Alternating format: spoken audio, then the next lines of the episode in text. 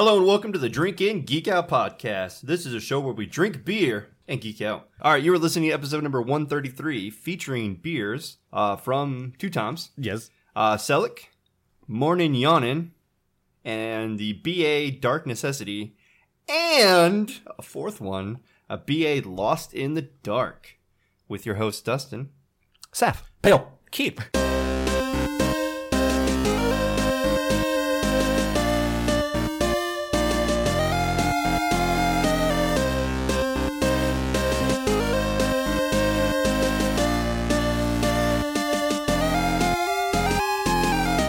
All right, everybody, welcome. This is episode number 133. We are doing something special for the month of April. If you notice, we have new artwork available. They have been T-shirts. No. Yes, they will be. I mean, no, the whole idea of what I posted came from one of our earlier designs of the turtle. So right. They're already T-shirts. I think you have one of the T-shirts. I do. Okay, so I just kind of recreated it. Made us green. Yeah, made us green. Made us actually look like we're wearing a bald cap. Yeah. Yes. And then Pale's hair, when he normally has his flip up, it's like sticking out of the bald cap. I'll never have the flip up again. Never again. Never again? Never again. We're going to cut that off in the... No, we're going to keep it. That separates you. Because it differentiates. Yeah. It separates you. Yeah. He's a dad now. He doesn't need... I don't need any fancy unicorn thing. He doesn't need that young man's haircut. All right, so, yeah, we posted that, and we did Turtles because of April, obviously. April O'Neil. Oh, April O'Neil, yeah. However, we didn't really have an entire month's worth of Teenage Mutant Ninja Turtle episodes that we could do, so... we'll do one episode on Raph, one episode on Don. Oh, my God, there's 4 episodes, 4 Turtles. We missed an opportunity. Next year. Yeah. My plan April comes around again. Yeah, it'll be back around. It's almost like birthdays. We always have one, right? Mm-hmm. Yeah. Mm-hmm. So... Keith had the idea, I think it was a couple weeks ago. I don't remember if it was on or not, but instead of trying to think of the theme, he was like, how about we just do anything April? Mm-hmm. And we're like, all right, we already recorded Indiana City. So. Yeah, we have Indiana City done, so we'll release it. So we did last week. Roaring success. Love the beers. And then this week we decided to keep it going. So we have a nice little lineup. The schedule is posted. We have Two Toms today. We have... 4-day raid next week. We have an interview with Ben. I don't know if it's an interview more, it's just him being on the show, really. Just kind of like we kind of interviewed him once before, like right. Early episodes. So we'll probably ask him new questions. Lots changed in the past 2 years. Right, so. Yeah, definitely. Right. So interview / him being on the show. Just yeah, it'll be Bird Boy focused. Yeah, we can do Bird. It will be Bird Boy focused. Like these episodes are breweries focused, but. I think that interviewing can get tiresome, and just having him kick back, drink a couple beers, talk, shooting the shit. I will be good. Geek out. Yeah, geek out. The schedule is on there. And so that's what we're doing. We're really bad about explaining our episodes sometimes and bringing on guests. So when the Bird Boy is here, make sure you introduce him. Please. We'll try. Don't just talk about it. I'm unfortunately missing that interview because I'll be in Atlanta. Georgia, Hotlanta. I'll be in Hotlanta. Doing a Spartan race, so if I never see you guys again... Holy shit. Oh, boy. Be careful, I heard the devil went down there. Yeah. Now, remember there's that one song with Stephen Lynch who corrected it, said, I wouldn't be caught dead in Georgia. I hope you run into, like, Ludacris. Oh, you know what? That'd be cool if I run into Chris Bridges. Or Lil Jon. Or the cast of Atlanta on FXX. Oh, yeah. If I run into, what's his name? Donald Glover. Troy. Oh, Donald Glover. Yeah. I don't know his real name. Abed. Troy and Abed in the morning. We digress. All right, so the episode number 133, Two Toms. Reset. Boom, right there. We've been here plenty. Oh, yes. Keith has been there more than any of us. I have. Is it like a weekly retreat? Is it a routine? It was almost a weekly thing, so he would always put out new beer every week, like every Thursday. Mm-hmm. So it's like, okay, we'll go check out the new beer. And then I would stay and drink more and more and more. But as of late, he has not been putting that much out. Yeah. So it's been a few weeks in between. So whenever I see he's got a new beer release, I'm there usually like on Thursday. The next day. First name basis with him yet? No. Well, his name's Tom. Yeah. Not even the bartender. He recognizes me. He doesn't know me by name, right. But Noah. He knows Noah. Okay. So Noah has been there, I think, less than I have, but he knows him. So I'm like, weird. Whoa. And I talk more than he does. So anyway. Probably just stands out a little bit more. I guess so. He's got that hair. Yeah, he's got the hair. Like you have a normal person. You just look like a guy that walks in. Some guy, like a guy with beard that comes in. You're a nerdy guy with a beard and you wear a ball cap. You look like 90% of their clientele. This is you're not hippie enough. Yeah, you don't have that young man's haircut. That's true. I got an old man's hair. Again, 90% of their clientele. So yeah, they opened up when after I moved. Mm-hmm. There's like a. Shortly after I moved, I heard that they were opening it, and I was kind of sad because I was moving, and I was like, well, I guess this brewery that would have been down the road from me, right? I can't go to. Yeah, so I haven't been there as nearly as much. I think I would say one hand, but it's probably a little bit more than that. Probably two hands I can count. Mm-hmm. You can check your badge on Untappd every time you untap a beer. Yeah, it tells you how many times that you were there. So I've been there about 5-6 times maybe. Yeah, I would say maybe like 10 times. Ooh, for me, 10 to 12 times. You, I don't even know. Mister, don't even get out of the house much anymore. Going there 10 times. 10 times, I know. Wow. I just have to sweet talk the missus. Oh yeah, that's what's up. Don't sweet talk her too much. She might think you want number 2. I've been trying. It's like working. Sweet talk her to get to the bar. She's like, oh, you want? No, I want. Okay. All right. All right. Cool. Now can I go? No, we got to cuddle after. Wait. Yeah, give me 10 minutes of snuggling. Okay, whatever works. You know. And then you both fall asleep. And then I don't make it out there. I could have been there like 20 times. But we fall asleep every time. Too much sleeping. Too much practicing. Too much trying. Too much practice. Speaking of two. Why are there the name Two Toms? I figure we get this episode started. Why the name Two Toms? Because that's everybody's question. Tom Carpenter is a driven and passionate guy. He is passionate about business. He is passionate about endurance sports and Cubs baseball. And he is passionate about brewing. That is why he started Two Toms Brewing Company. It was his love for food and wine that surprisingly led Tom to an appreciation for craft beer. His travels exposed him to the notion that pairing a dish and wine could create a unique flavor experience. He became fascinated with the idea of blending ingredients to achieve multidimensional beers. After many not-so-subtle hints, his wife Stacy presented him with a 1-gallon brew kit for his birthday. Knowing Tom well, she suggested that if he wanted to add brewing to his already long list of hobbies, that he was going to have to drop a hobby or clone himself. Tom is not one to give up on anything, thus the idea of Two Toms Brewing Company was born. Two Toms is no longer a hobby, though. Tom and his team's dedication is to bring bold beers with the highest quality ingredients and imaginative flavors to those who love craft beer. Big aromas, big flavors. That's what makes Two Toms unique. And I believe, Saf, you met him before? I've met Shannon. Shannon Meyer. That's right. He like a co-brewer or something. They were working on opening this together. So is she the one who wrote Twilight? No, he is a fella. Oh, Shannon is a man. But I went to a beer tasting that my realtor put on like once a year. Oh yeah, you brought that that bomber of what was it? It was a wine aged, like boysenberry. Yeah, or something. Yeah. It was Project. I don't remember. I don't remember what it was called. It was Project something. Boysenberry. Oh yeah, the label had like all their names on it, and Tom Carpenter's name was on that label. Mm. And, I met him, and he just told me about them opening a brewery, and this was, like, a year before they opened. And he's a really cool guy. He had the raspberry milkshake was this other beer that he was serving at this beer tasting. Mm-hmm. And I think that ended up winning, whatever, first place. Awesome. Yeah. And we did meet him, because we saw Shannon again, and then you and I at least talked to him. Yeah, we went to that Chapman's tap room, and we talked to Shannon, and then he introduced us to Tom at that point. Yeah. All right. Well, this next beer, first beer. Oh, this first beer can't be the next one. Can't be the next one. I've already been drinking. This next one is named Selleck after Tom Selleck. Mm-hmm. Mm-hmm. I love it. So let's get it poured, and we'll talk about it and drink it. You don't want to? Maybe. There's a lot of beer in there. You said you were going to drink for a podcast. Oh, shit.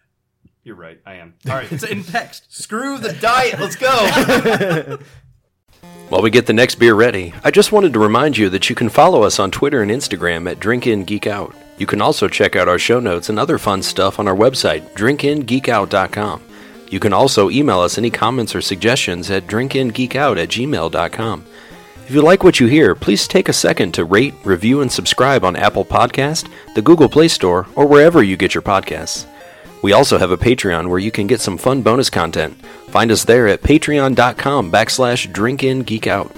And now, back to the show. All right, as Dustin said, we have the Selleck, and this is part of his Other Tom series. So he finds whoever else is named Tom and calls a beer after it, I guess. Yeah, because he always gets asked, who's the other Tom? Yeah. Because there's two Toms. So he's like, oh, Selleck's the other Tom this week. Or Tom Holland or whatever. Did we mention Tom why Day? It was two Toms? Yeah. Because of like his two passions? We just did that, yeah. Yeah, see how I repeat this. This is why you guys need to listen to me when I read. Read the script ahead of time. That's getting cut out. Put it at the end. Leave it. Anyway, Tom Selleck is an IPA... in the true Two Toms style, the Amarillo, Galaxy, and Mosaic hops present a tropical? It says topical. A topical paradise. A topical paradise for your nose, mouth, and eyes. Great notes of citrus and passion fruit in an aggressively dry-hopped IPA. Keep an eye out for the other Tom. Is always everywhere. This one coming in at 7% ABV and 70 IBU. And on our brand new Geek IBU ranking scale is the Pell number. Yeah, the Pell number. We've had that one before. I don't remember what a Pell number is. I don't remember either. It's some sort of math thing. It's, yeah, everything comes down to, 70? I don't know. Dustin, I think you came up with that one. I did. I was actually looking for a better one, too. There's not. Not yet. We'll get there. Pell number. In mathematics, Pell numbers are an infinite sequence of integers known since the ancient times that comprise the denominators of the closest rational approximations to the square root of 2. Okay, then I don't understand that. I don't either. I'm So it's a thing. It's a cool word. It is a cool word. That's the number. If you know what it is, let us know. This is a pale number. Pale number. There All right. It is. I have a color in mind already. Oh, are we skipping the can? Oh, it's a. I just assumed it was a crowler, but I guess it's an actual can. Yeah, it has Tom Selleck's Hawaiian shirt from what was he on? Miami Vice? No, not Miami Vice. Magnum P.I. Yeah, it's a Magnum P.I. Yeah, he's got the sunglasses are back here. Yep. So very Hawaiian looking theme. The text that sells little parrots, the green parrots on the shirt. It's a shame that they didn't throw a mustache anywhere. Yeah. Yeah, he's so well known for his mustache. Yeah, put it like under the Selleck or make the Selleck out of the mustaches. Y on hazy. Well, yeah, how it goes up should be a little stash. Mm-hmm. Maybe it's supposed to be where you see hazy and then the IPA kind of droops like that. Maybe it's supposed. No, I don't know. Not enough arc. Not enough hair on it. Yeah, it says stuff. Probably what you read already. Yep. Basically, laid back swagger in a bold and tropical Two Toms IPA. Oh, it's tropical, so it's not topical. It is. The can says tropical. Good. I was hoping it was topical. But. It's topical for this episode. Yeah, so it's just your basic can with your sticker on top of it. Still. Yeah, it's pretty, I like the design. Neat. It's nice and clean and like low-key. Yes. Clean's good. Clean is good. It catches the eye for sure. The colors go well together. I like off-white and the green. The brewery listed in his signature. It says Tom. Nice. It's pretty cool. All right. Now, what color were you getting to? I was thinking Star Fox. 64, Fox. Number 6. That or the Clyde's Ghost. Something that low. I don't think it's that orange. But I could be wrong. I'm wrong a lot. I initially went Nick's Plat, but I think it is a little bit lighter because it's got like kind of that milkiness to it, which lightens it up. Could be a ghee. Yeah. I could go 7 or 8, somewhere in there. Yeah. What do you guys? So not quite Star Fox. I'm going to go with Clyde. Clyde the Ghost. Yeah. Number 7. Awesome. Oh, man. That smells amazing. Mm-hmm. Mm. So the IPA in the true two-tom style, we noticed that all his IPAs are this hazy, the New England style. everyone that comes out, so it's kind of hard to differentiate between them. But he does put the different hops in, so unless you they all kind of look the same and have similar flavor, but they just the different hops he uses brings out slightly different flavors. So yeah, I'm kind of excited about this. I'm a huge fan of West Coasts, and then this is a kind of a hazy West Coast, so it's like a mix between the two. So I'm pretty stoked about giving this one a whirl. That's like orange juice, maybe. So it's kind of dinky to me, too. Dinky? It's kind of like one of those, the tropical orange juicy things you get from Tropicana or whatever. Oh, yeah. I'm going to drink wine. That sounded so... I'm going to drink wine. Because I said it into my cup. I'm going to drink wine. I couldn't stop myself. It's so good. Oh, my. Oh, my. As you can guess, this is a local beer to here. Chances are they're not on BA. No beer snobs, so I'm not even going to bother. No rate beers most of the time. Not as those. You have to be like wide release to really be on there. Right. Well, Untappd. 4.10. 264 ratings. 7 friends have tried this. Yeah, don't read mine. Doug Edgar said, super juicy and tasty IPA. Glad I could grab a 32-ounce can to go. Is this their...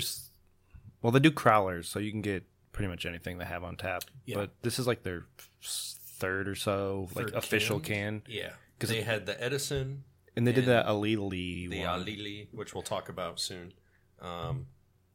Those are the only two I can think of. Those are the only two, so this is the third. Or the official can. It lasted 4 days' worth. Yeah, they go pretty fast. They went pretty quick. I got it the day it was released. Picked it up just in case. My buddy Chad from work gave it a 4.5 back in July of 2018. Probably when he first released it. He's always out there every Thursday for their new beer releases. Oh, maybe you guys can sit together. Yeah, we probably could. You probably see him every Thursday. Who knows Pale here? Anybody? Pale's friend? I have his name on my shirt. His face is right here. Don't you recognize his signature hair? That's me in the headband.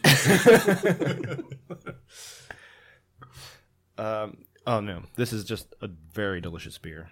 It almost doesn't even taste like a beer. It's so juicy. Yeah, this tastes kind of like a mimosa, to be honest. Just not as sparkling. Yep. It's like a spiked orange juice. As compared to his other ones, though, the hops are definitely more present in this versus like the Edison that we had. Well, yeah, this one tastes West Coasty. This one is very tropical, and it's not as like flat or whatever you want to call that one. Was like just so smooth and didn't really have any kind of carbonation to it. But this one is like perfect on that. Right. I'm getting a lot of hops on the back end. It's like juicy up front, and then it's like the hops kind of more present on that final swallow. Yep. Which is it's different, you know, how it goes down. But I think it's delicious. I'm really liking it. Yeah. I think I'm going to keep my rating from last time. Yeah, I think I am too. If it's not broken, don't fix it, right? Exactly. Oh, what was that rating, though? Since Pale didn't ruin it for everyone. Oh, I gave it a 4.25. Oh, that's a good score. I gave it a 4.25 also. Ooh. Oh, my goodness. I did as well. Oh, my gosh. Oh, I was going to bump mine up anyways. What? To a 4.25. Yes. Oh, no. First beer. We're already holding hands. Hand holding the club. Anybody want to go into any more detail on this one? I mean, we kind of covered it. Right. Yeah. I really enjoy West Coast IPAs. And this is West Coast IPA, just hazier. Do I need to really go on about that? No, it's just amazing. Yeah. I do like the hop choices. I think that the only reason why it is down as a 4.25 is because the whole New England or the hazy is kind of dwindling on me. Bringing the IPA scores back down to, back down to where they should be instead of like super, super high on the list. But 4.25 is still a really good score for this. Oh, yeah. Yeah, I appreciate that he can make it juicy like a New England, like this is like a real New England, but also have a different kind of hop presence included. It's not all just orange or pineapple, grapefruit. There is a different hop presence that's nice. And the like bitterness that you're left with isn't unappealing. It's just kind of there. Yeah. It still tastes good, and it's like unique. And it doesn't have like a dry aftertaste that lingers. Mm-mm. It's just it's like that hop is there, but then it kind of falls off at the right time. Mm-hmm. It doesn't stick with you. Great blend. Yeah, I agree.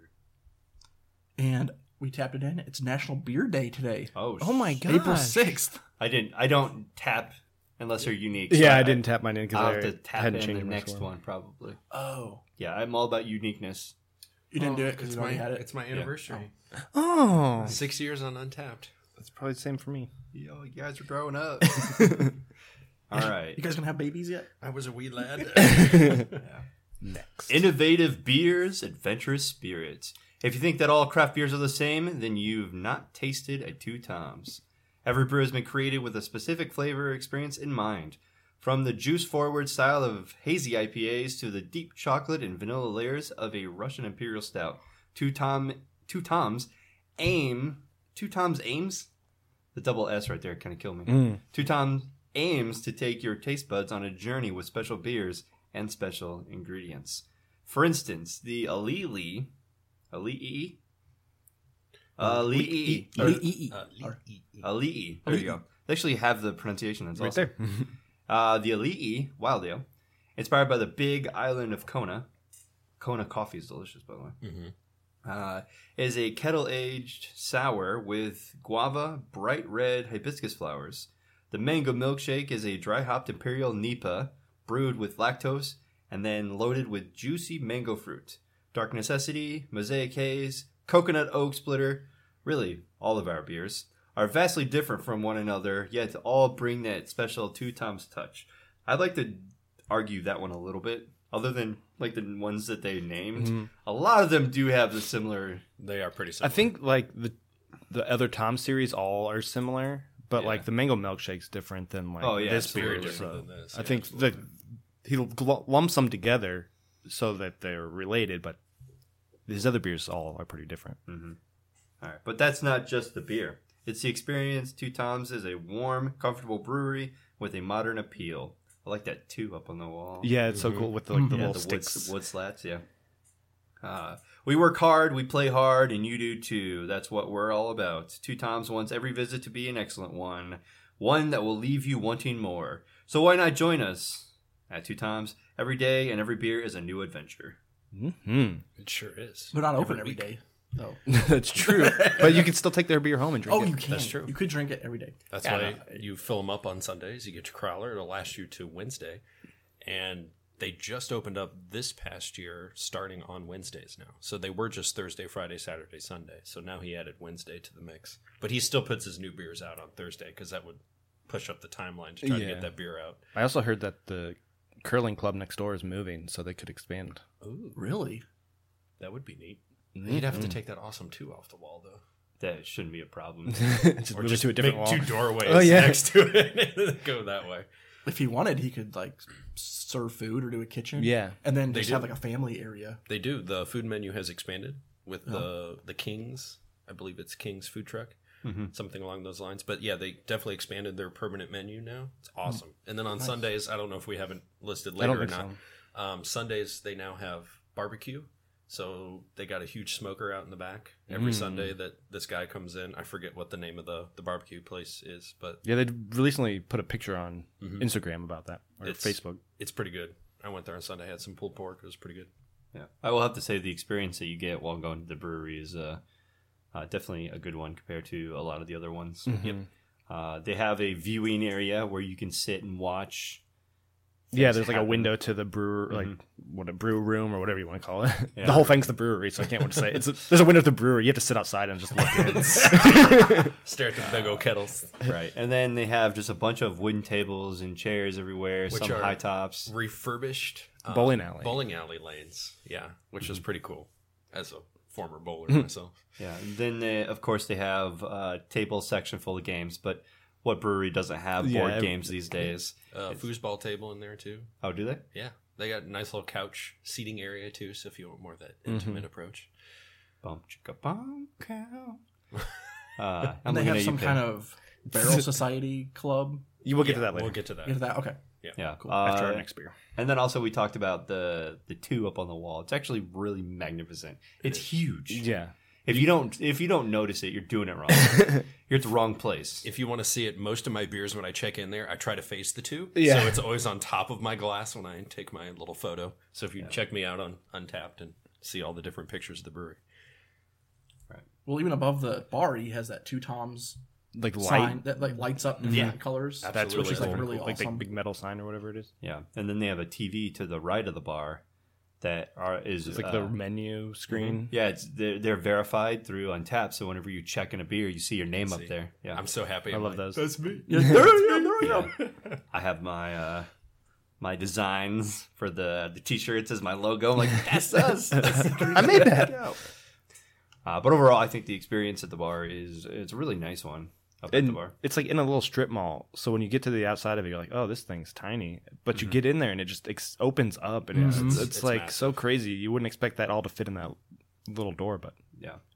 My only gripe is you can't sit at the rail, but there, it's... Oh, like sit up at the bar and chat with the bartender. Yeah. You'd have to get up there and then be in the way to talk. Mm-hmm. And, what if you pulled a chair up there? Drug a chair from... It's like... I'm sitting here across the whole brewery. If that's okay with you. I don't know. That kind of separates that from other places. I wouldn't mind getting a feel for the people who work in there. Yeah, that would be nice. Get up there, you can chat with them about the beer. And usually on the slower nights when we're in there, the bartenders they'll come out and talk. They'll sit and talk with you for a little bit. So it's pretty cool. I guess I'm only ever there on a Saturday. Well, it's on the weekends when we're up here. Yeah. All right, let's have some more beer, and then we'll talk more about Two Toms. Morning Yawning. Oh, wake up. Do you like what Drinkin' Geek Out is providing? Do you want more? Do you like video games, Game of Thrones, comedies like Brooklyn Nine-Nine, Parks and Rec, and The Office? Well, so do we. However, sometimes these things just don't fit in with our current show format, but we still want to provide this to you. Just to provide you with an update, we do have 5 tiers on our Patreon with all nerdy stuff to provide you. You can become a super geek and receive a bonus episode every month. You become a mega geek and we can pick a topic for a future show. You can become an uber geek and we can do a show tailored around you. The perks go on and will continue to grow. So go on down to patreon.com/drinkingeekout for more information. And now, back to the show. All right, we're back with Morning Yawning, as Pale said before the break, breakfast pastry stout, unless we're not taking a break, sorry. Scratch that. There might be a little promotion for our Patreon. Oh. That you just heard. Breakfast pastry stout. Give yourself a stretch and a morning yawning. We brewed this stout with GK Baked Goods, famous cinnamon rolls. I've never heard of them. GK is like Junk Ditch related somehow. Oh, okay. They do like all of their now I know baked goods. Are. GK Baked Goods, famous cinnamon rolls in secondary, and finished this beer off with Yellow Cup Roasters Cold Brew Coffee. Mm. Coming in at 7.7 ABV and 30 IBUs. And on our geek scale is 30 Days of Night. 30 Days of Morning this time. Ooh. Ooh. Isn't that a spinoff or a sequel to 28 Days? No. It's that Josh Hartnett like zombie movie. Or vampire movie. He's in Alaska, and there's 30 Days of Night, and then there's like vampires. I think it's based on a comic book. Gotcha. Sounds dumb. It was dumb. It was a dumb movie. It was dumb. No, Hannah got Pale one of the cinnamon rolls from Junk Ditch that one time. Remember? Right. Yep. Yeah, because we're like, oh, we need Junk Ditch beer. She's like, oh, I'm right there. I'll pick it up for you. And I was like, give me a cinnamon roll. And she's like, okay. And we're like, what? And she did. She's the nicest. Very good. She's the best. Best supporter we have. Mm-hmm. Absolutely. Or only. Ooh. No, not, well, supporter, yeah. Impressive. But people who like our stuff and retweet our stuff and talk about our stuff. My brother talks about our podcast all the time with people. I feel like that's support enough. Yeah. He listens every week. He gives constructive criticism.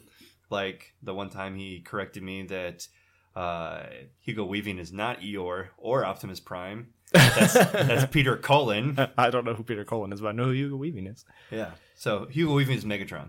I just want to throw that out there because you were way off. He's a fuck for correcting me. He's in the Transmorphers universe. Yeah, he's in the fucking movie. Matrix Man. We said Matrix Man. Yeah. That should count. He's V for Vendetta. All right. So this Morning Yawning came in the 32-ounce crowler can because he has not canned these individually yet. This one was brand new. I remember reaching out to you guys like, what one do you want? Should I get the mango milkshake? Just came out. I want this one. So I'm like, okay. It's very similar to the other ones we're going to have. But that's right. I must have missed that. Yeah, you were... you went dark on us. Yeah. You didn't text that day. I had some shit going on. That's all right. You just didn't get a choice in what beer we were drinking today. Yeah, that's fair. I like the surprise. All right. So the can, it was a crowler. So they have the same label that they stick on it, every single one. Two Toms label, a white blank space. So you can fill in the name of the beer. Mm-hmm. It's I like the green colors and like how it's got like hops and kettles and all that beer goodness on there. It's basically when I see those colors, I think Two Toms. So they're doing something right.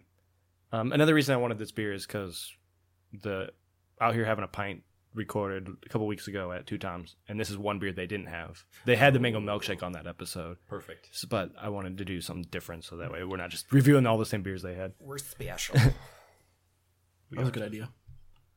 Because all their beers are special. That's true. Yeah. Special beer, special place. But on that episode, they're like, oh, and next week this beer's coming out. And they're like, oh, man, we're all going to have to come back. Well, or you can just listen to us. Yeah, just listen to us. You don't have to go back. All right, the color. We're going to dig deep down in the dark trenches of our color spectrum. Dick down. I mean, we could also dick down, too. I don't care. A brown to this? It's not. There's hints of brown. Dark. It's not like in the 50s. I think it's a little bit up. K2SO or Caesar? I was thinking Caesar is where I stopped. Caesar's where. That's Caesar's where I was going to. Yeah, probably too. Caesar's Fur. Planet of the Apes. I think that's the second time we've used that one. Don't usually get a whole lot of repeats. Yeah, which is nice. I think I might dump this on the carpet. Oh, you better not. You didn't cover up the last beer. Well, I did the right side last time. Also, I'll do it over on the left side. Oh my God. Just mark your territory, Pale. On my carpet. What do we got for the smells? Coffee. Definitely smell the coffee. Not much on the cinnamon. Yeah. I'm hoping that since I don't think cinnamon has a whole lot of flavored smell to it, right? Which I'm usually wrong because cinnamon, you could tell when something's cinnamony, that this should have a taste. Yes. Cinnamon taste more so than the smell. Definitely. And I'm afraid to waft it. I don't have a whole lot of room. I know. I filled them up pretty high, so you can't really shake them. I'm going to pull a Pale here. Yeah, the cold brew is very prominent on the nose. Kona. No, it's Yellow Cup. Yes. I thought, what was Kona Brewing? The Ali'i, the sour. Oh, right. And Dustin brought up Kona coffee. That's delicious. Right. Because it's from Kona. It's awesome. I'm ready to taste this bitch. Okay. Oh, there's the cinnamon. Oh, yeah. Definitely get that on the back. Right in the taste. Oh, yeah. That's really sweet at the end. Like, it's vibrant up front, and it's really sweet at the end of it. Yeah, you definitely get the cinnamon roll, like, dessert aspect on the back end. Yeah, it's very icing-y. Mm-hmm. Hints of chocolate, maybe, in the beer. Oh, yeah, coffee. Definitely. You taste the chocolatey. You can taste the cinnamon. You didn't mention the chocolate, so. I think that just comes out in most, like, pastry stouts. Yeah. They have, like, a coffee flavor or a chocolate flavor. Even if it's not supposed to be there, I can taste chocolatey. It might just be because it's really sweet. Yeah. But, yeah, you can definitely... It almost reminds me of eating a cinnamon roll. You know how you have, like, your first bite is going to be piping hot because you didn't wait for your mom after you pulled it out of the oven. And then it just, like, calms down with the icing. This is very interesting. It's like dipping a cinnamon roll in coffee and going nom nom nom nom.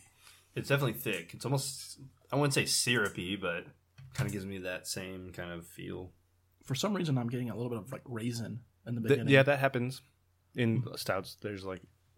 that like raisin flavor. Mm-hmm. It's like a little bit of sweetness or something. I get that too. Untappd. There's only 64 ratings. This is brand stinking new. Yes, it is. 3.99 is what everyone's saying. We have not checked it in. We have zero friends who've checked it in. At least I have zero friends who's checked it in. Same. Chad gave it a 4.25. That was March 28th. Have any words to go along with that? Nope. Nothing good. Of the check-ins, delicious as always. Two Toms always brings the good beer. Or makes a good beer. I don't know what brings it. Cold brew, I love it. Taste a shit ton of coffee up front and a little cinnamon on the finish. Ingredient intensify, start to reverse as I drink it more. Oh, the ingredient intensity. That's about it. These are all from interesting mix of flavors. I'm not the biggest pastry stout fan. If I took this and added a touch of heat, I think I'd love it. Yeah, I just read that. I was trying to figure out what he meant by a touch of heat. Like spice, like throw it like in a jalapeno in it, or just like mm-hmm. warm it up. Can I throw it in the microwave? Right. I think like the spicy, like that. What was that Mexican hot chocolate? That chupacabra one we had. Yeah, whereas a little bit kick to it. I can get that. It'd be more of like a Mexican cinnamon roll. It would taste almost exactly like that beer, I think, if they put spice in it, because it's already got the cinnamon and like the chocolatey flavor. National Beer Day. A little late to the game. I know. I'll get it started. I give it a 4. I think it has really good flavors, but I don't know if it entirely blends that well. I like the coffee flavor. I like the cinnamon flavor. I'm not entirely sure I like them both together. But it's still drinkable. I still drink it. Still a 4. It's a stout. Can't be mad about it. And I went 4 as well. Oh, there you go. Like you said, I don't know. Maybe that's what it is. I don't know if it blends well. Mm-hmm. I feel like I'm like chasing like one or the other. And it's like, I don't know. It's just like not one thing is like sticking out enough. Right. Maybe if you were to do this again, maybe do a little more cinnamon or something. It's like, what flavor am I reaching for when I drink it now? Narrow it down. Which one am I what am I thinking about when I drink it this time?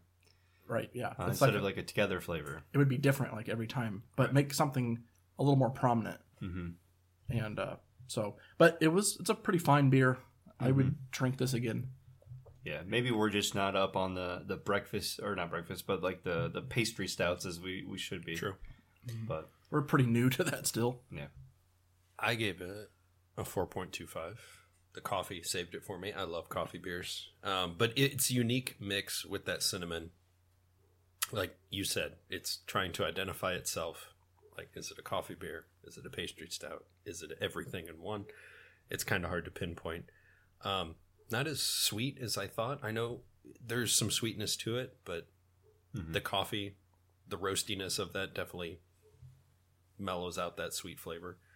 I like what somebody had put on Untappd, like add a little bit more lactose and some sweetness to it, and then just make it like a true pastry stout and go with the cinnamon roll instead of the coffee, because it's two different styles. And like you said, I'm not sure how well this works together, but it's unique enough. I like the coffee, so I gave it 4.25.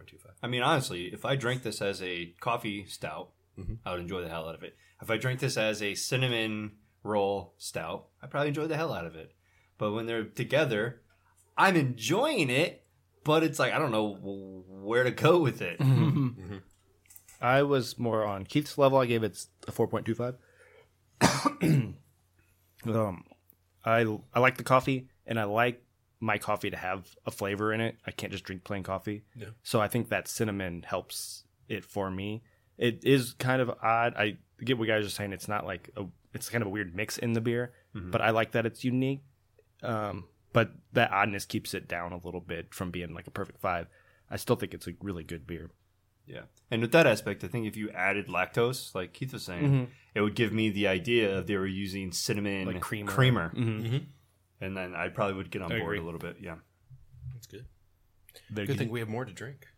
Hell, you want to grab that? I'll take some more for sure. Not going to lie. Don't drop it. Probably shouldn't pour it here. Judging by that, it's easier to pour. It's just that initial pour is hard. You got to have like tilt the glass and everything. Community involvement. Two Toms is also passionate about our community. We hope you're passionate about it too. We are fortunate to have so much going on in our area right now. It's a great time to live in the Northeast Indiana.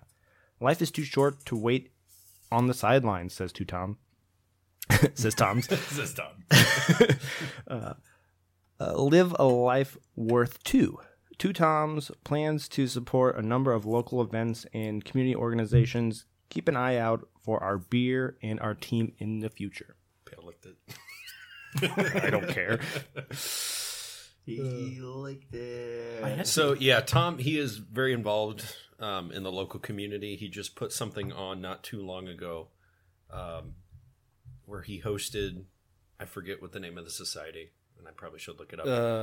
Poor Misfits. He did something with them recently, too. They could have been involved with this, but these were the people who lost a loved one in the local community organization. So people could come out, bring pictures, and they could chat. And there's this whole wall. It's still up there that you can hang pictures of loved ones that you've lost and to talk about and go through the grieving process.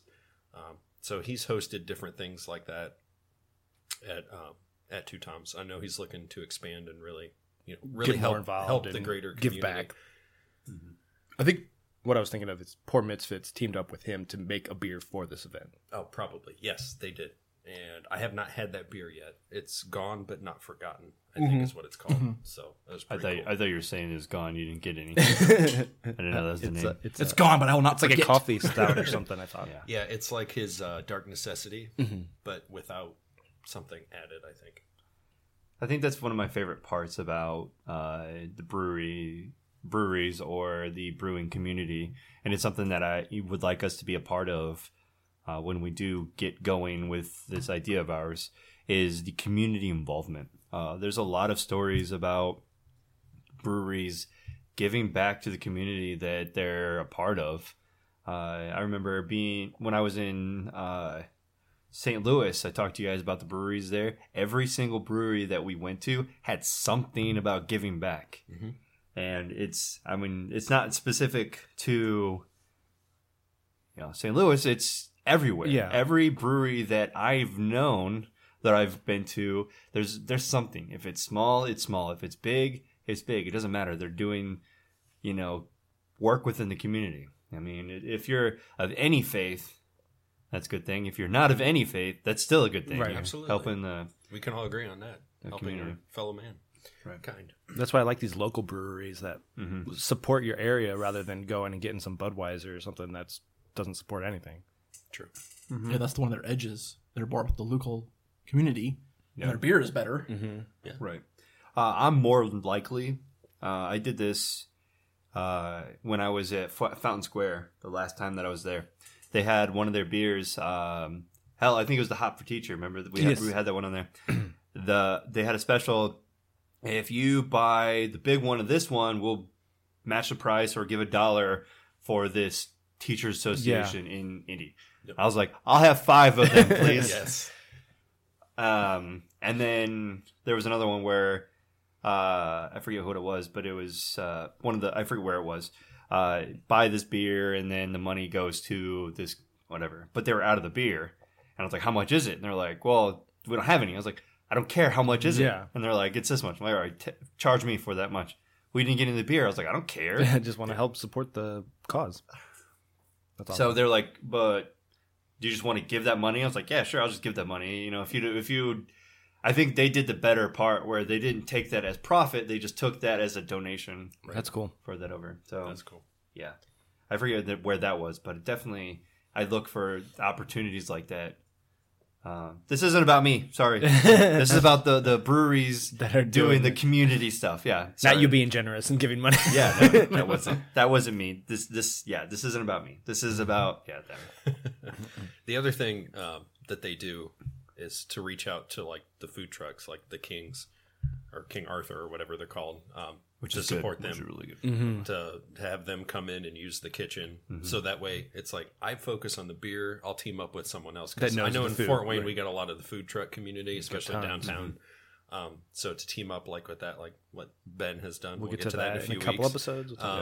But like the new barbecue place that he has that comes in on Sunday with the smoker and everything else to come out and just to give these guys an opportunity too. It's like, hey, I bring the people in, let's team up together. We could, expand our business. Yeah. That's so cool. Danny Boy did the exact same thing because we were there a couple weeks ago. I talked to the owner of the barbecue company that they have. Danny Boy bought their place out in Zionsville. I said, how would you like to retire? He's like, that'd be good. He's getting up there. Yeah. So they bought their company and they employed him to work at awesome. Danny Boy. So he works part-time as a bartender / in the kitchen. So it's becoming more of a thing. And it's exciting when they're help supported the community, whatever facets. Yeah. So I don't know if it's because I got the end of this or if it's because of the warmth, but it's a lot sweeter now that I'm at the bottom of my glass. I think the warmth had something to do with that. I probably should have got out a little sooner. Yeah, I do agree. Because that one didn't last much as long as the other ones. We had equal pours, or a little bit less than, about less than half of what it was the first pour. So our next beer, Pale, you picked these two up. We're part of their Barrel Age Society, and they did a couple of releases. Barrel Age series. Yeah. These were, like, the Dark Necessity was just, what, it wasn't bourbon barrel aged. No, it was like a beer they released last year. Yeah, so I think Dark Necessity was his first dark beer that he released officially. I'm gonna say he keeps barrel. You can see it while you're there. He keeps barrels in the corner. Yep. I think Dark Necessity was one of the ones that I remember seeing. Yep, the first one. Barrel, yeah. So he grabbed that one, the banana Foster Stout, and the. What was it, like a sour? Yeah, there was like a weird... Was it the Ali'i? It's probably the Ali'i, right? The sour? Could be. I can't remember. There was a sour. But he decided to barrel age, those three, and then he would start with those. So we picked up I picked up the Dark Necessity and the Bananas Foster. Yeah, fucking excited about the Bananas Foster. We didn't get a chance to drink it the one time they released it. Oh. Because it was a short... I have not tried any of them. The Dark Necessity I've tried, but not the Bananas Foster. Right. But what was neat is that he released these to his VIP members, and whatever was left over that they didn't buy, it was left open to the public, which is us, because I don't know why I'm not a VIP member. I definitely need to. I read... Oh, we'll get to that later. Yeah. After we open this. But anyway, so Pale picked these up. So on Sundays, they open up at what, like noon? Yeah. So I'm there at 11:30 in the parking lot. I'm the only guy there all the way up until like 5 till some other person comes up. And I'm like, well, shit. Like, this wasn't as big of a deal as I thought it was going to be. So I just like walked in and I'm like. Can I get those last two? Me and there's only like an older couple or another guy. And I'm like, you still have the barrel aged stuff for sale? And he's like, yeah, I can only give you one of each. I'm like, okay, that's fine. Because the demand is out the door. Yeah, right, exactly. Like the line. I love Fort Wayne breweries. I know. We're nothing like 450 where people are fighting me like, I didn't get my beer. Not yet. I think they'll get there. Their beers are, like, their name is out there. And it's growing. Just... The market here is very different. Mm-hmm. Very different, though. Yeah. The idea is around the circles in Indianapolis that the Two Toms is the best, so the air quotes, the best brewery in Fort Wayne. Mm-hmm. So it's up for debate, but I could see it growing. I think it's up there in best beers in Indiana, not just Fort Wayne. Mm-hmm. But absolutely. Yeah. All right, let's get this beer. All right, Dark Necessity.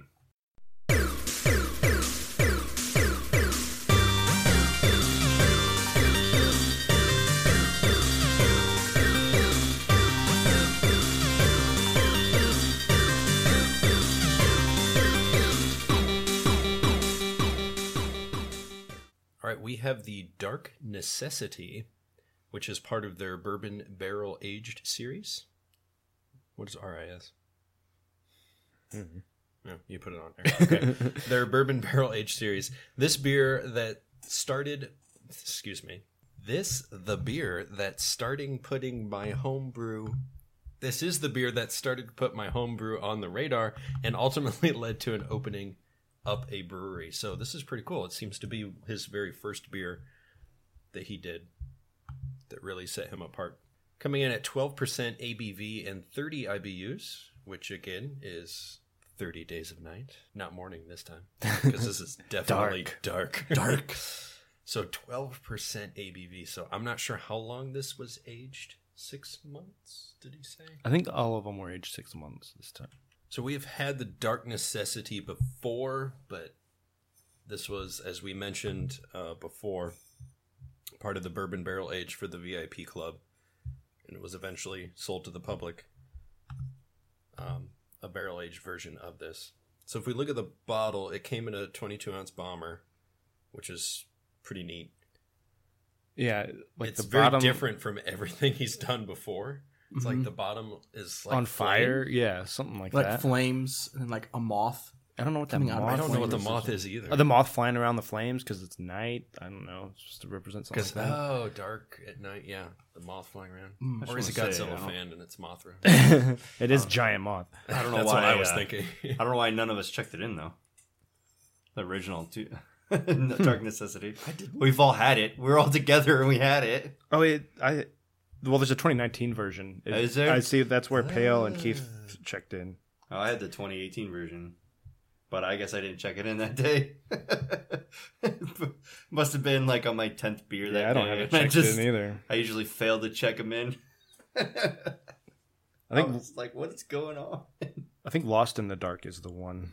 That might be the one. The one stout I had. Oh, I've every time I've been there, I've had a stout, so I feel like I've had this one. So, I've had this exact beer. I did not know this. You and I did. So this is the 2019 version? Okay.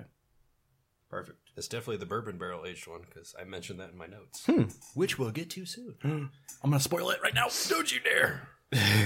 Did we go into the geek rating for this one? The IBUs? Yeah. 30 Days of Night.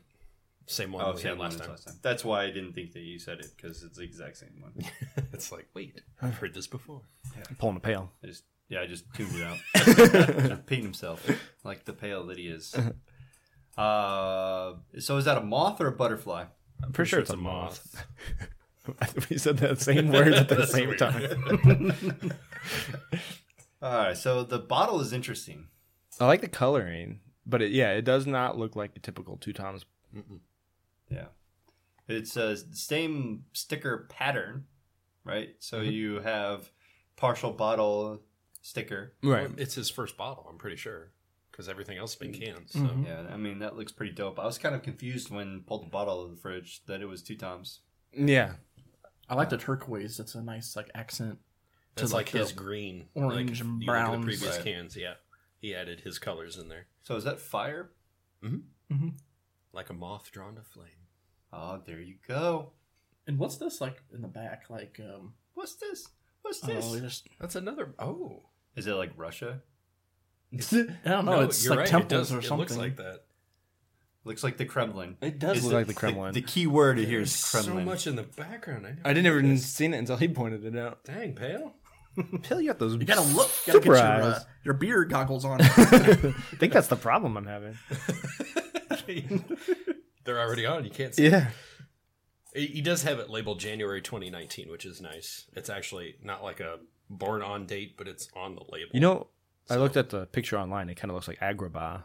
Ah, it doesn't really have anything to do with the bottle, but that's what it reminds me of. Yeah, I'm not sure. Prince Ali. That's coming out soon. Next month. Oh, the color is darker. It is dark necessity. It's kind of like Dark Knight. Oh my, that is Dark Knight. It's like the Dark Knight sitting in the Batmobile and a Tom. Yeah, it's up there. And I still like our number 57 on our ranking. It could be that. I don't know. I'm thinking maybe 53 to 54, so more of like the dreadlocks for the Predator. Yeah. Or Venom, but I'll agree. I'll say 53.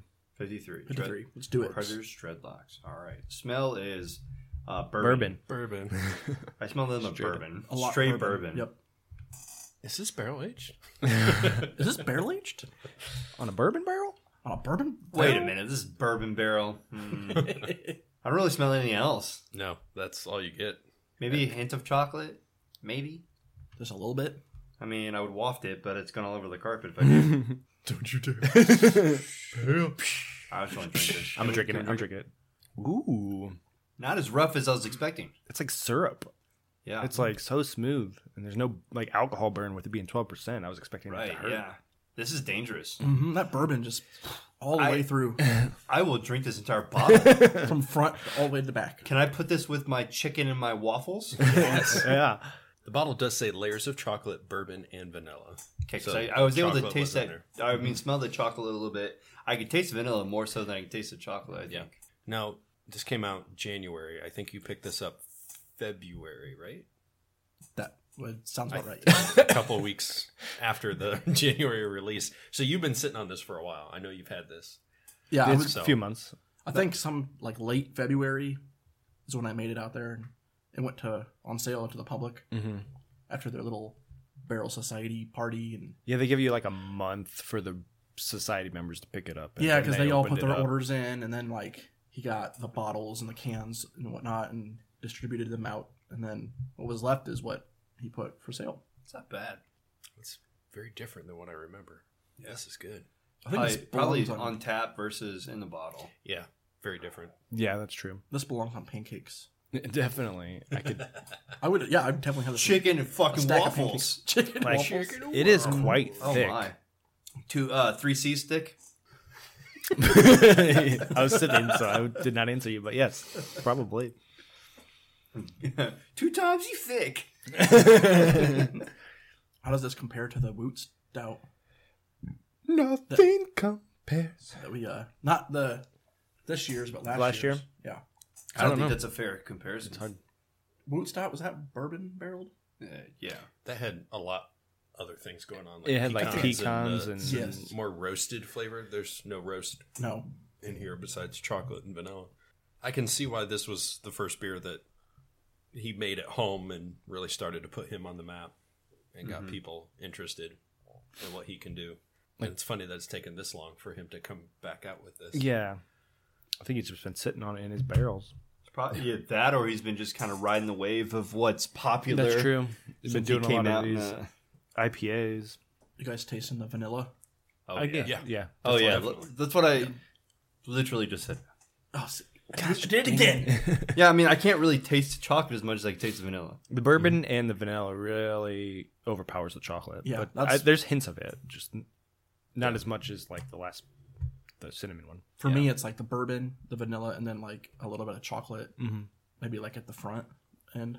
It's crazy how warm this tastes, considering we just pulled it out of the fridge like 2 minutes ago. Yeah, that's true. Yeah, it warms up quickly. The warming effect of the bourbon. Mm-hmm. Is it warm in here? It is a little warm. Did we mention Untappd? No, that's your job. That's your job. Well, I didn't know if you Dustin took it last time because you were not doing it. 4.37, 49 ratings. Is it? Oh, so it's just 2019. There's not a. Mm-hmm. Do you have the other one open? Because I thought there was a couple on here. I thought there was a bourbon barrel one. Well, 2019 is a bourbon barrel, according to the label. It is. It's the 12%. The Russian. Chad W. gave it a 4.5. No write-up, though. A lot of people are checking in this bottle under just Dark Necessity without any year. So that one has 62 ratings, and it's a 4.19. But that one says 14% ABV and 26 IBU. But you can see people like, this is the same bomber we're drinking out of, and that's what they're checking in. Ugh. I think that was his first one that he made. Maybe. See, there's the inspiration, probably. Yeah. That was his original label when he came out with this in his homebrew back in 2016. So that makes more sense now. Oh, for sure. But I guess I can't see the year on this bottle, so maybe it's the same bottle as last year. Yeah. It's the first time I've seen the bottle, so I'm pretty sure these people are just dumb and putting it in. There's this bottle. Oh, that's the original bottle. But there's people checking in that bottle. So I think some people are just checking in the wrong thing. People are so confused. Well, that's what happens when you put a one in there and then you change it. Yeah. And you put it in there as 2019. Mm-hmm. Yeah, he has like his... There's a 2016 version in there too. Wait. Oh my goodness. It goes way back. Well, I checked it in. I'm ready to go. I'm not ready. I was looking at pictures. But Dad... There's a... I'm going to keep mine. Dark Necessity Vanilla Rye is also... Ooh. And then there's I Lost in the Dark Necessity. Mm-hmm. So is that like a... Combination of the Banana Foster and... That'd be awesome. Chocolatey bananas. I'm going to go ahead and check her into you. We should mix them. We don't have any left. Do we? No. Not in a bottle. No, I finished that bomber. I'm out in here, too. Mm. Yeah, that's because you just chugged the rest of it. No, I didn't. Well, I'm going to go against grain. I'm just going to go again. So two in a row. Yeah. I gave it a 4.5. And my comment I wrote is, yeah, boy, you thick. Definitely. Yes. Yeah. I thought it was fantastic. For being a bourbon, it's very smooth. Mm-hmm. I can taste the bourbon on my lips and on my tongue. I got bourbon tongue right now. Their tongue's getting thick. Yeah, my tongue is thick. Is that a thing? I shouldn't have quit drinking alcohol. I'll go next. I'm no, keeping... it's... Nope. Not finished yet. I'm so sorry. Geez. Oh, I am a slosh. Linda, listen to me. All right. The vanilla stands out a lot better than the smell. The chocolate is the smell. The vanilla is the flavor, and it just drowns out the bourbon-y taste. And you still taste the bourbon, but I think it's still really good. I gave it a 4.5 as well. I'm going back to my original ranking back in February. Great bourbon flavor, not too overpowering burn. Notes of chocolate come through the bourbon. Overall, great beer. Mm-hmm. That's what I liked about it, because I like the bourbon barrel stuff, but I don't want to be drinking bourbon.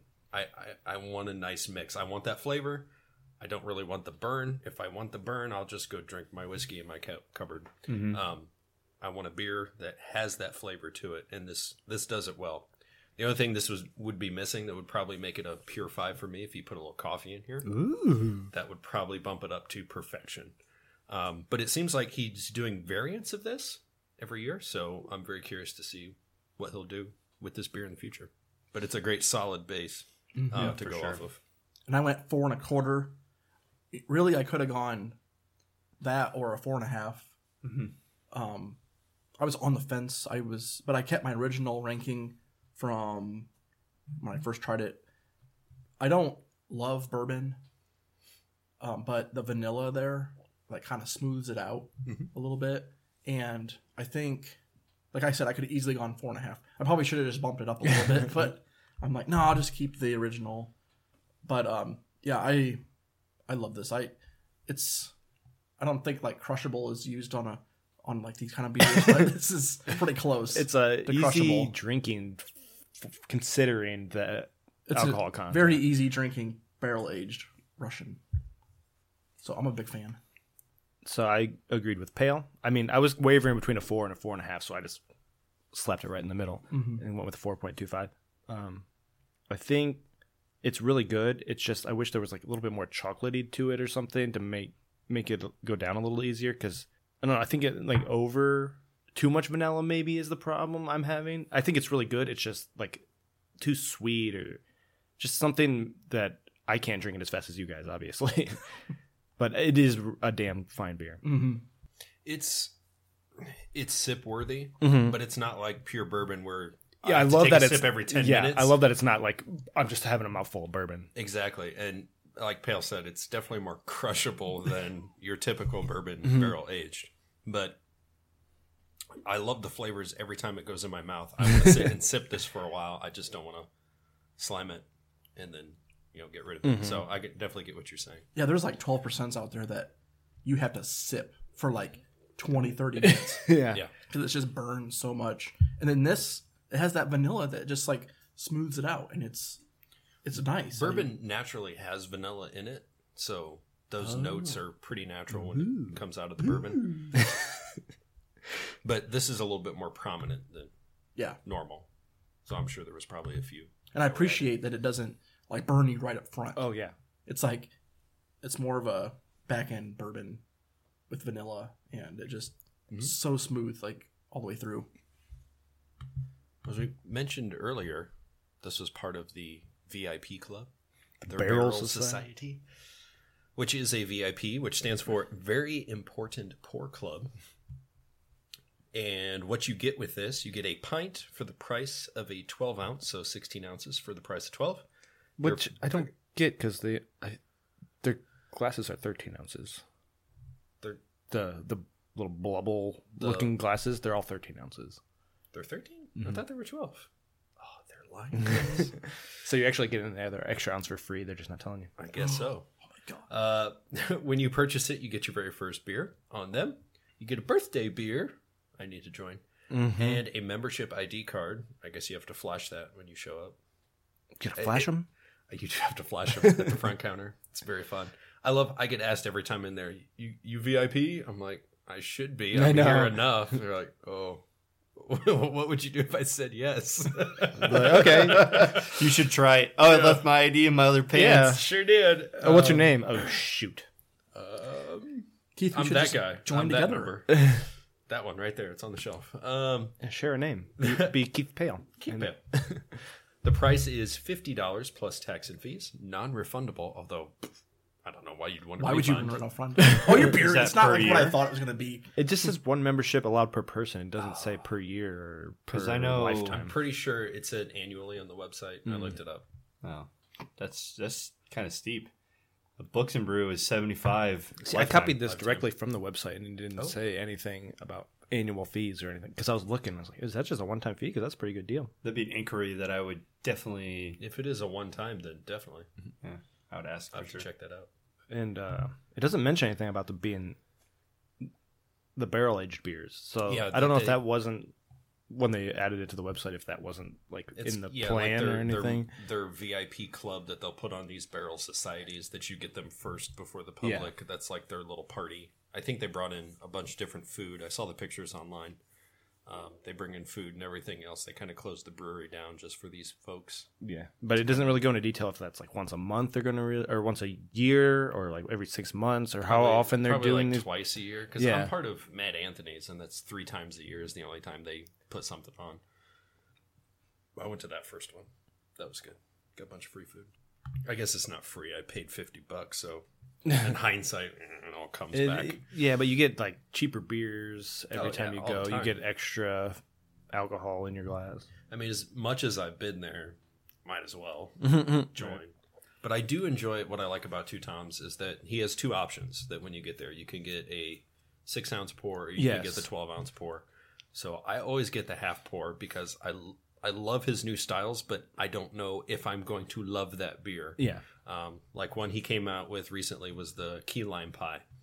It set out to do what it was supposed to do. I'm not a fan of that sour. It was a sour beer, but I'm glad I did not get 12 ounces of that, and I just got 6. I could easily get rid of that and then move on to something else. Yeah, they do not do flights. They just do half pours, basically. Mm-hmm. So you can get a half a beer for half the price, and then you can just have... two different beers and try multiple things. Yeah. It's really nice. It's also a better investment, I think, because they usually give me more than 6 ounces. Oh, they definitely like they'll overfill it. I get like 10 ounces every time. Oh, we shouldn't say that. They're gonna stop doing that.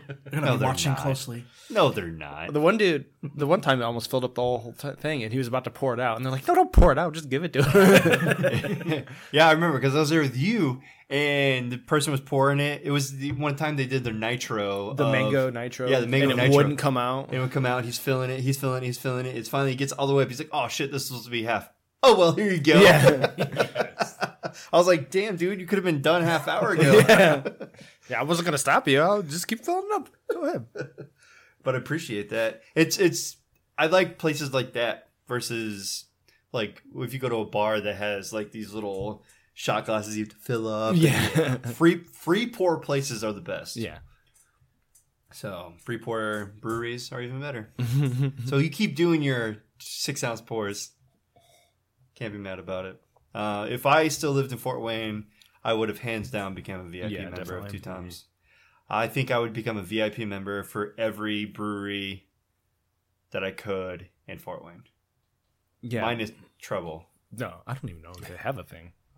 I have 2. That's all I'm part of, and I live here. Yeah, I need to do one for sure. I know that you're part of Summit City's Flight Club. Oh. I'm not part of their Mug Club because they have so much new stuff all the time. I'm like, why would I limit myself to one beer when I can get pay 5? I get all these different beers. That's just economic sense. So. Yeah, I'm part of none, but I'm going to be part of Books and Brew. They're building one a mile away from my house. Yay. Oh, yes. I'm going to walk there. Yeah, I'll join one day. I just got to check out all my options. We have to visit all the breweries first. I haven't meant to. But I think, if Indiana City ever made one, we talked about them last week. But if they ever had an official club, totally would be part of that club. But if I lived here, Two Toms would be definitely number 1 on my list of memberships to be about. Mm-hmm. I think one Saturday we should just do like a brewery tour, like no podcasting, just hit up some local brews in Indy. Yeah, I was going to say we could not here. I mean, we've already done everything. All right, well, if you come down, we have a circuit already that we can do if we go to Indiana City because there's like 6 right there. Yeah, 6 of them right there along, and then there's a cidery just a little bit down. Yeah, because I've never been to Books and Brews. Mm-hmm. Only been to Indiana City once. Then been to like Flat 12 and then Triton. Well, Flat 12 is right there, but then there's Metazoa. Never been to Metazoa. Then there's Sun King and then St. Joseph's a couple times. Yeah, that's totally should be on the agenda. Yeah, well, this summer. Okay, hit me up. Let's do this. My birthday's coming up. Mm-hmm. Ooh, that's right. June 1st. Mm-hmm. That's the start of my summer. Party? I hear party. That's what I'm hearing too. Yeah. Speaking of party, is it time for a second of the bourbon barrel beers? It definitely is. Sweet. We have our what? Lost in the Dark. Lost in the Dark. Bananas Foster. This one I heard was amazing, and I was like, "Get it for me, please!" And they're like, "No, we don't have any." I was like, "Oh," but then you have it. I have it. Woo! I thought I was getting a 4-pack. Did you? And then it's like... Oh, no, you get one can. One can. I was like, oh, shit. Because I wanted to have a can for this and then a can for myself. Right. And you did the right thing. I did, yeah, I know. You did the right thing. I wanted to share this with you guys. Did you pay the price of a 4-pack, though? No, I did not. Okay. No. It was at $20. Oh, it's a can. I thought you got a can previously. I was going to say, if you had it yourself, you did the right thing. I had it on draft. I do remember the Bananas Foster, not the bourbon barrel age. This was... special. A little bit different. Nice. Well, rum soaked. Regardless, you did the right thing. All right, we're gonna play some music real quick because we don't. We have no more break material. We'll just make something up and plug it in here. We'll just do Game of Thrones is coming out. Should we sing a song? No. Well, here's what we do. Threadless. We have T-shirts. You buy T-shirts. You look sexy. Buy T-shirts. All right, we're back with our last beer. From Two Toms, and it is the bourbon barrel aged Lost in the Dark Banana Foster Stout. A Bananas Foster version of our popular double chocolate milk stout Lost in the Dark, aged with bananas and rum soaked pecans, coming in at 9% ABV. Those look like walnuts. I thought they were almonds. Almonds. Look like almonds drawn on there. But I can see pecans now. Almonds have more of a point to the tips, and these look more ovular. Yeah. This is like a scoop of vanilla. Yeah, back to the point I was making last beer, and I said I pretty much had every single one of their stouts. That includes Lost in the Dark, double chocolate milk stout. Mm. That was, what day did I check that one in? I definitely had that September 22nd of last year. So this is... I've had the Lost in the Dark series. Bananas Foster is one of the beers that I was super excited about that I didn't get a chance to have. So I'm okay with actually having the barrel-aged version. The barrel-aged version of it. Better than nothing. Yeah, for sure. The can is... Well, we actually got a can this time, not a bomber, not anything like that. Yeah, it was released in a can. Mm-hmm. So we have his typical can style. Yeah, with a dick penis. A big dick penis. Banana dick on there. Banana dick. There's always money in the banana dick. Yeah. Oh, banana dick. It's like cartoony banana. Yeah. In sort of like chocolate milk or something. It's like chocolate milk with the nuts in the background and, as Pale said, the scoops of vanilla ice cream. Right. In the corners. So we have ourselves a lovely looking sundae. Mm-hmm. Or Bananas Foster. That could have been the brown could be the burnt on. Isn't caramel? I don't know if it's caramel, but I know that to make a Bananas Foster, you have to have a fire. Like you pour some shit on top of it, and you throw it in a flame, and the flame burns off your eyebrows. That's how you make a Bananas Foster. Probably the roasted pecans coming in there. So I always thought those were almonds. Dessert made from bananas, vanilla ice cream, with a sauce made from butter, brown sugar, cinnamon, dark rum, and banana liqueur. Mm-hmm. So when you boil brown sugar, that basically and butter, that makes caramel. Yeah. So I'm gonna hate this. You'll love it. Probably. There's no BA, no rate beer, so we're gonna be stuck with our Untappd. Just as a don't read down the top. Yeah, we're not even a step tasted yet. The beer yet. Oh, goodness gracious! I was just sorry. I was Hell's just ready to give us. Where's it go? You're gonna rate the beer. We haven't even looked at it yet.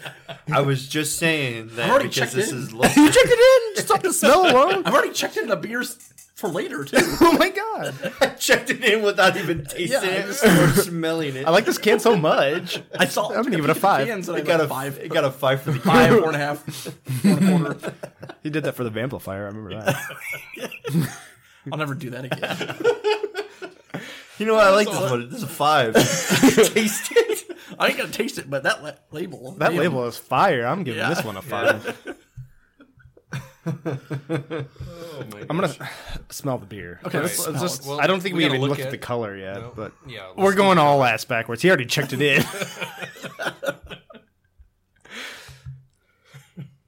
It smells like bananas. I just throw that out there. Oh, they didn't even give us an IBU. We can't even geek out about this. Oh, man. God, trash. It smells like a very ripe banana. It does. Doesn't it? Yeah. Oh, my. Yeah. It's the worst kind of banana. What? No, it's the best. They're all mushy, and you can make bread out of them. It's like the brown spots. No, not that one. This smells like a fucking green banana. Oh, the green bananas. Those are bad. Yeah, those are bad. This smells like a green banana to me. Okay, yeah, you're right, yeah. No, I don't agree. I'm getting them mixed up. My banana smells. This smells like when you try to peel it and the rest of the husk gets stuck to banana. It's so hard. Yeah. It's like so hard to peel it apart. The banana dick is hard. All right, this has gone downhill. There was too much alcohol in that last beer. But no, it's a green banana smell to me. Like this isn't the best kind of banana. This is the let me throw it. Let me break it apart from the stalk so they're individual. Let me throw it somewhere and then get back to me in 2 weeks and then I can do something with these bananas. It's also like no head residue on this at all. It's nothing. Just like liquid in a glass. Yeah, and it just like it doesn't even like linger on the edges of the glass or anything. Right. There's not a lot of color variant in this either. For someone who enjoys desserts, this actually has a really good banana fostery smell. It does. Minus the fact that the banana smells like it's not even ripe at all. I'm thinking this is close to the end. Men in Black? Yeah, I'll go with Men in Black on this one. The MIB in black. MIB. The men in bananas. MIB in bananas. We have to change black to green because they're not black bananas. They're green bananas. Yeah, they should have got. Men in banana. It has like a scent of banana bread. It really does. It also gives a new meaning to the song that Gwen Stefani made popular with "This shit is bananas." This beer is bananas. This beer is bananas. BANANANANAS. So many NAs. So many NAs. I just want to follow the music beat, the musical beat. But I mean, just by the smell, I can smell kind of a little bit nuttiness. I think so. I'm ready for tasting. Let's want a little bit of bourbon. Oh, I should, right? It should be banana bourbon. Banana bourbon. Yeah, I think chocolate. We hit it. Oh, that's not as smooth. I taste a little bit of bourbon, but there's a lot of the banana flavor. I do taste the burn more than I did the last beer. Yeah, and this one was only what percentage did you say? 9.6% or 9%. Yeah, this is very different. From where we had this earlier. This one's a little odd. This is pure bananas. But it being in the can in the same time as the bottle came out, you got this about the same time, so I don't know. I don't want to say it's past its prime, but... These stouts usually, you can age for eternity. Like it seems like the more you age this one, though, the banana. Yeah, that banana is definitely front and center. So I taste banana and bread. I don't really taste banana bread. Mm-hmm. Right. And then I can taste the bourbon as well. It's missing a link or something. I don't really notice the vanilla or the pecans. Yeah. Maybe it's too bready. Yeah. Too bready. You don't really taste pecans. But it's rum. It's missing something. Rum. Yeah, rum. You taste the rum. But it's missing something that links them together. It's very different from the draft because going to Untappd and my original check-in, I said subtle banana. This is powerful banana. Yeah. You had it before it was aged in the bourbon barrels. Before it was aged, that's true. So the bourbon really affected this beer. I will have to say, though, even though it smells like a green banana, this is not a bad banana flavor. No, it tastes good. No, it's really good. I really do enjoy the banana flavor. We kind of were on the fence with it. Like, right, just by the smell. Yeah. Yeah. I think we all enjoy it. It's just kind of different and weird. It's a lot of banana, a little bit of bourbon, a little bit of chocolate. I don't get any pecan. Yeah, that's weird. Or, yeah, like the brown sugar or any of that Fostery stuff. It's mostly just banana. Mm-hmm. It's just, I don't know, the blend is odd to me. Yeah, but I don't hate it. Yeah, I don't hate it. Do you? I mean, no, I don't hate it. I just don't like it. If I compare it to the other one, I don't like this one as much. Oh. Okay. If you compare it to the other one, have you ever had that banana bread beer that we had on the show? I have one of them somewhere. It's over there. Yeah. What, Young's? Was it Young? William and Young? I think it was William and Young. It's up by those eerie ones. Remember it. Yeah, go find it, and then I'll be able to remember it. Over here. It's a little bit more flavor. Isn't it like right there next to the eerie? Over up top? Over? Is that it? Nope. No, that's Abracadabra. No, next to that. It's going to be that one. Next to that. No, none of these are. Oh. I thought it was that gold one. I've had the banana bread beer. I know what you're talking about. I'm pretty sure we had it on. We had just one of those episodes. Did it as a strange brew, I thought. Oh. There's like banana nut bread or something. Yeah. Pretty sure it's the same company that made that double chocolate stout, the Young Limited or whatever. Yeah. Anyways, this one compared to that one, it's much better. So this one is, you would say? Though, yeah, this one is much better than that one. Yeah. But being a banana's Foster, I don't know. I don't taste the Foster. Right. Jane Foster. Connection to Marvel. Confirmed. Well, it's just interesting to see what bourbon does when you barrel age this and how it brings the banana flavor out and how everything else gets blended in or washed away. So Untappd. I'm going to Untappd. Oh my goodness. 4.20 out of 47 ratings. Not bad. Oh, our friend Mick Beer has had this. Oh, yeah? He gave it a 4 out of 5. Oh. He's from Indy. Chad gave it a 4. So it's a double chocolate milk stout, which you said earlier. But I don't notice, for it being double chocolate milk, I don't really notice a lot of chocolate milk. I don't either. So, what did you say it was a 4.2 overall? Mm-hmm. I'm getting 4.12. There, which one are you looking at? The BA Lost in the Dark. Oh, there's a... You got to find the BA. Actually a BA one. Version. Oh, I thought the BA made it Lost in the Dark. I thought Bananas Foster was a version. No, because Lost in the Dark was the... That was the one I had, yeah. Lost in the Dark's a version. Then they did a Banana Foster's Lost in the Dark. And then they did a barrel-aged version. That's right, yeah. So there's like Banana Foster's Lost in the Dark. Variations. So many variations. I had the Bananas Foster Lost in the Dark, the regular non-bourbon barrel-aged. And I gave that one a 4.75. That one was... I really want to try that one. First Lost in the Dark. Because I like this one, but barrel aged. But it's probably not as high as the original. I can see that. Because the bourbon mixed with the rum soaked pecans is kind of maybe what's throwing it off. Because you don't even really taste the pecans at that point. Mm-mm. But it's good. I'll say that. Agreed. I would like to taste the original. I know. Agreed. What does the original have? Well, it's probably just the same ingredients. No. 4.12. It's a 4.12. Hannah checked it in, and so did Keith. I think Hannah gave it a 4.25.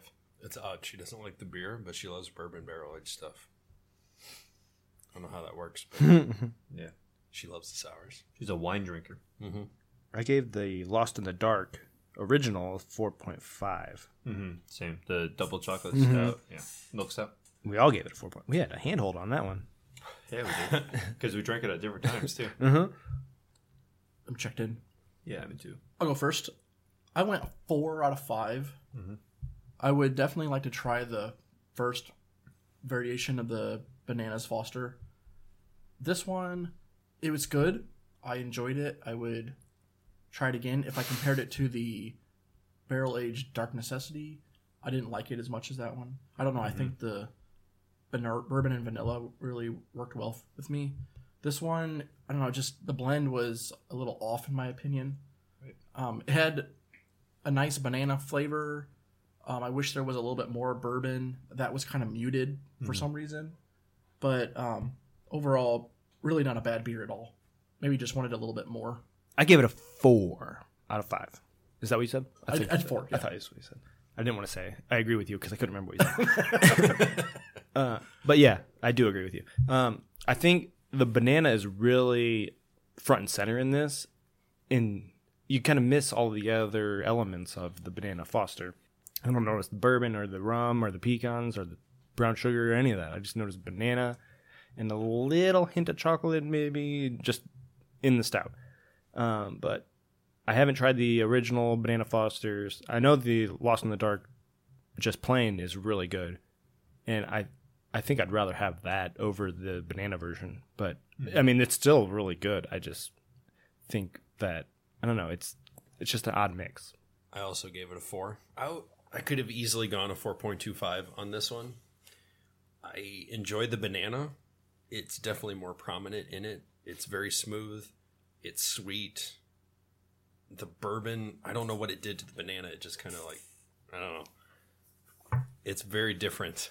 I don't know how to describe it.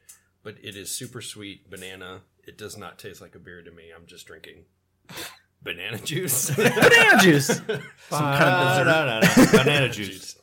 So, I mean, it's good. I was on the fence like 4.25, but I'm like, you know, I feel like the bourbon barrel aging in this, it really knocked the original Lost in the Dark Bananas Foster down. Since I've had the original, that's why I went a little bit lower, because I gave the original one a 4.75. Yeah, almost a perfect score. Yeah, almost a perfect score. Because I remember I said in that one it was very subtle banana, and this is like almost too much banana. But it's not a bad thing for me. I like bananas. I was kind of hoping for you to go up your 4.25 so we can do just the tips. Oh, no tips. Because I did 3.75. I didn't like the flavor all that much. It was just too banana. Yeah, there's a you have to really love bananas. Yeah, I enjoy bananas. I eat bananas constantly, like almost every day. Mm-hmm. But anything that's not a banana has banana flavor, I have a turnoff for me. Okay.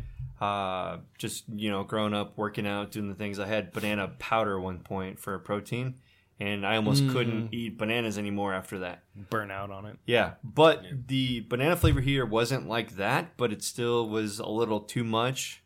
I was kind of hoping that the vanilla and everything would kind of bring it down a little bit, and the green banana smell didn't help me at all. Right. Yeah. Like it almost tastes like fake banana, like artificial banana, even though it's not. Right. It just, I don't know what happened. And yeah, I'm with all of you. I would definitely like to taste the original. And compare them or something. Compare them to see how I like it. So I might like it. Mm-hmm. But for this, I don't know. It just didn't do anything for me at all. So that's just where I feel. That's where I sit right there. Agree. So to wrap this up, I just wanted to look at the Untappd Two Toms Brewery. Mm-hmm. Sure. By itself. They are verified. Look at all their ratings. Look at their scores, because like they used to be a 4, like straight up. Now they dropped a little bit to 3.97 because they've been doing like some weird test things with like the key lime and stuff. They've just been trying different weird, unique things. But when they were doing like their straight up NEIPAs and stouts, they were like a 4.5 average. They have 6,083 ratings, and they're averaging a 3.97 just out of all of their beers. They got 79 unique beers. I'm not sure, because Two Toms was, before he opened his brewery, he was releasing his own home brews as Two Toms, so I'm not sure if that any of those are in there that we haven't even tasted yet, maybe. But right, we can't filter it by dates or anything. Right, yeah. But so 79 unique brews since he started this Untappd page, but I think almost having a 4 out of 5 is a really good score for like an overall brewery score. Mm-hmm. Absolutely. I think it's the highest one in Fort Wayne. Oh, I'm sure it is. Mm. I mean, we'd have to fact check that one. But yeah. Once we get through all of the Fort Wayne brewery, do our own like brewery focused episodes, we'll know. Yeah. Right. Definitely an awesome place. Mm-hmm. Please go check out Two Toms if you're ever in the Fort Wayne area. You might see me there if it's a Thursday night. Yeah, don't bother telling them that we sent you because they don't know who we are. Yeah, that's true. They don't. Even though one of the guys said he's heard of the podcast. That was Brewhaven. Yeah. Wasn't it? Yeah. Yeah, it was one of the event he was pouring something. He's like, "Yeah, I've been to Two Toms, so I know who you guys are." Yeah, whatever. But so, most popular beer, the Ali'i. It's got 310 ratings. It's not based on score, it's based on the number of check-ins. 310 check-ins. That's because all the rich white guys bring their wives there, and the wives just buy the sours. That's why they name their beer T-shirt. I really like the Drink and Geek Out name that we came up with for that one, but I digress. Then, not our clientele. Highest rated beer is Lost in the Dark Necessity, which is the combination of the two beers we just had. That's got a 4.5. Dark Necessity Vanilla Rye, 4.48. And then the BA Lost in the Dark, 4.2. I also like the fact that we've contributed to these ratings. Absolutely. For the most part. Yeah, because they've only got like 50 to 20 ratings on some of these beers. Yep. So we kind of affect most of those. Our votes matter, unlike the election. Yeah, it's electoral college of beer check-ins. Yes. Our votes matter. They only count like half of our check-ins. Drink and Geek Out gets one vote. Yeah, we're a one collective vote. Overall, definitely recommend checking this out. Yeah. Anybody in the Fort Wayne area, or coming to Fort Wayne, or even if you're not, I would recommend taking a trip here to check them out. And plus, while you're here, there's like 4 other breweries I'd recommend hitting up. Yeah. Like, make a day of it. Well, we have like 7 or 8 that are worth a damn. Yeah. And like 5 of them that we would personally recommend. Mm-hmm. Mm-hmm. So, yeah, if you're coming to the Fort Wayne area and you want a list of breweries to go to, reach out to Keith or Pale. They'll give you a really good list. Absolutely. They'll meet up with you and they'll have a beer with you. I will. I'll probably won't. I'll hug you. Right. Me and Saf will definitely give you a list, but we'll also just forward you on to Keith. Yeah, because we don't live in the area. You can come to Indy and visit us. Right, for sure. If you don't have a trip to Fort Wayne planned, please do it. Yeah. We're not telling you because Fort Wayne's such a great city and it's the number 2 largest city in Indiana. We're not telling you that. They're creating such a beer scene here in Fort Wayne that's worth going to. And this entire week... this month we have breweries and we're 50-50 on Indy versus Fort Wayne breweries. Mm-hmm. I would just to say that the Fort Wayne breweries are worth coming to. Oh, definitely. Food and beer, hitting it out of the park on bowl. Mm-hmm. I agree. So, all right, I think that's it for this week. Next week is going to be a 4-day race, so we're going back to Indianapolis. We're going to talk about... the brewery there in Fishers, Indiana. Not quite Indianapolis, but... On the edge. On precipice. The edge. On the edge. It's on the outside of the loop, so technically not part of Indianapolis, but it's all part of Fishers anyway. Is Indy. Yeah, it's all Indy. I live in Indy, and I live in Noblesville. Exactly.